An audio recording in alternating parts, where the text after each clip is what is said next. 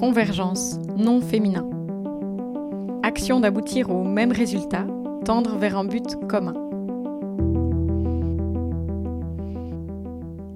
Je m'appelle Sarah et il y a bientôt deux ans, je commençais ce podcast, Décharge. Au début, j'interviewais des personnes qui me racontaient leur déclic féministe.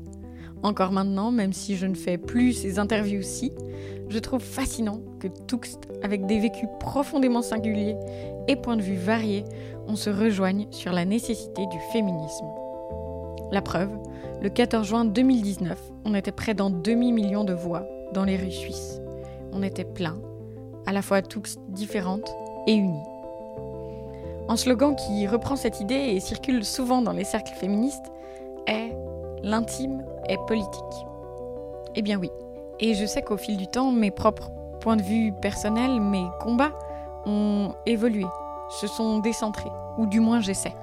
Parce qu'au fil des discussions, conversations, échanges, j'apprends. J'apprends des autres, de leur vécu, leurs connaissances. Via des personnes qui vivent d'autres réalités, ont d'autres manières de lutter, qui pensent des combats que je ne rencontre pas, et c'est pas parce que je ne les vis pas que je dois, ou du moins veux, faire de mon mieux en tant qu'allié. Et je crois que ce qui renforce les luttes féministes, c'est justement ces convergences, quand des paroles et expériences variées se complètent. Alors dans cet épisode, j'ai fait se rencontrer et croiser des interviews menées de manière individuelle. Les paroles d'Elisabeth, Ruth, Grimm, Adèle et Michael se répondent pour que les luttes s'enrichissent. À la base des interviews, trois thèmes écoféminisme, queer et décolonisation. Partant de là, elle parle d'exploitation de la terre et des corps, de fast fashion, de la parole des concernés, de colonisation du langage, grève, capitalisme et autres. Parce que nous sommes pleins et que quand nos voix dialoguent, résonnent, on a plus d'impact et de puissance. Bonne écoute Un documentaire qui m'a vraiment, euh, je pense, ouvert les yeux sur, euh, sur euh, l'écoféminisme. Même si je suis pas sûre que ce nom-là soit cité dans le documentaire, Solution locale pour désordre global. Et ce documentaire de Colin Serrault, il montre bien que de la même façon qu'on traite la terre, on traite les femmes. En fait, la question écologique, elle impacte beaucoup plus violemment les pays du Sud. La consommation que, que nous, on a, étant donné qu'on est quand même dans des pays riches, dans des pays, tu vois, qui sont prospères, cette prospérité, on la doit en fait à des pays qui le sont beaucoup moins. La question écologique, c'est important qu'elle soit prise aussi d'un point de vue antiraciste, parce qu'il y a, y a des gros impacts, en prenant l'exemple de, de, la mode, parce que tout le monde s'habille. Tout ce qu'on demande, enfin au moins personnellement, tout ce que je demande par rapport à ces marques comme H&M, Zara et tout, ils se font des bénéfices de C'est des milliards et des milliards. Alors que tu regardes comment est-ce que les, les, conditions de travail euh, pour les personnes qui justement euh, font ces trucs, c'est scandaleux, tu vois. Moi, je m'habille que en fripe. Je donne une seconde vie à un habit qui aurait pu se, se retrouver dans un, dans un champ euh, d'habits et de nouveau polluer des pays du global du Sud, quoi. Bon, écologie, je, je, je m'y sens bien sûr concerné, hein, mais décolonial, je ne me sens pas légitime de parler à la place des premières personnes concernées. Je considère euh, bien sûr que c'est pas impossible en tant que personne blanche de défendre des idées euh, d'antidiscrimination raciale, ça c'est clair, mais je ne supporte pas de prendre euh, la voix comme je n'aimais pas qu'une personne cisgenre ou une personne hétérosexuelle m'invisibilise et parle à ma place. Donc moi je vais parler de queer. L'idée queer, c'est quand même toute une réappropriation d'abord d'un terme qui était péjoratif, et de l'approprier, d'en faire quelque chose, d'en faire des mouvements, d'en faire, faire une culture, d'en faire une identité, de, de d'être soi. La queerness, c'est tout, c'est tout un historique, tu vois. Donc, euh, je vais pas m'approprier un truc que, que, je, que je ne connais pas. Il y a eu quelque chose d'un peu, euh, ce qui s'appelait la queer theory, mouvement philosophique aussi un peu anarchiste, euh, mais aussi toute la culture underground, tout ce que ça a amené dans l'art, tout ce que tout ce que ce mot représente dans, dans l'imaginaire dans les luttes qui étaient des luttes aussi féministes, qui, ont pu être des luttes féministes des, luttes LGBT. Euh, je pense à ben, toutes ces luttes à San Francisco dans les années 70-80 avec euh, les femmes noires.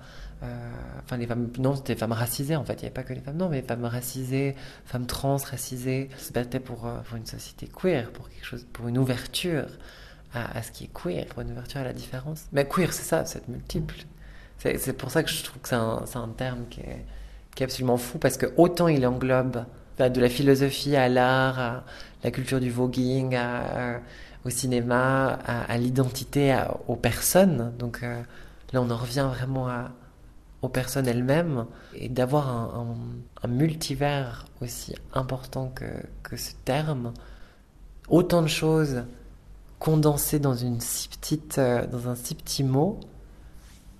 Je trouve que c'est assez, c'est assez beau, c'est assez incroyable. La majorité de nos terminologies, rien que le mot queer en fait, nous viennent de l'anglais. Déjà, pas tout le monde maîtrise l'anglais, ou même n'est pas forcément amené à, à, parler en anglais, à étudier l'anglais.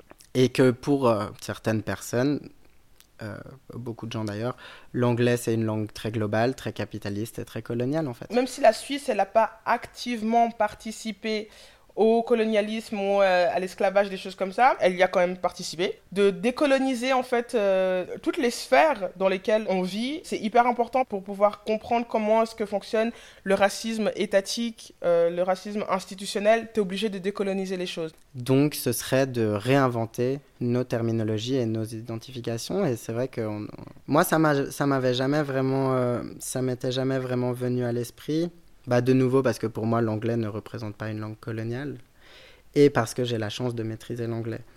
Donc j'utilise beaucoup de, mots anglais, et ça me paraissait pas plus choquant que ça, mais c'est vrai que quand elle, elle, elle nous a amené ces questionnements, j'ai réalisé que c'était un peu stupide en fait de pas avoir de terminologie française ou francophone euh, pour ces termes-là. Ce qui est triste parce qu'en plus le Canada et la partie francophone, le Québec, ont réinventé ou ont traduit beaucoup de mots de l'anglais. Par exemple, si je me trompe pas, on a quelque chose euh, chez les personnes trans qu'on appelle euh, euh, dead name ou death name, qui est donc notre nom qui nous a été donné à la naissance et qui est souvent changé plus tard au moment où on fait nos, coming out trans, de voilà, coming out, mot anglais.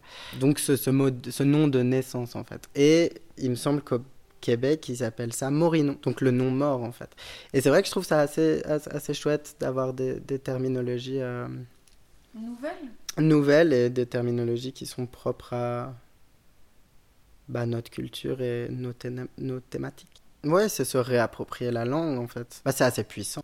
Donc c'est vrai que se réapproprier, réinventer et faire évoluer la langue, ça permet de faire évoluer euh, bah, des, des combats. Euh. Je t'écoutais parler de cette euh, grève de 91 et puis des, des combats qui, qui, En fait, les, les combats, ils s'adaptent à, l'environnement et puis un peu comme le virus de la grippe, quoi. euh, ils mutent aussi chaque année parce qu'ils s'adaptent à la réalité du moment. Et on ne peut pas mener en 2019 euh, exactement le même combat qu'en 91, parce qu'entre 91 et 2019, ben justement, il y a eu plein de thèmes qui, euh, qui ont émergé.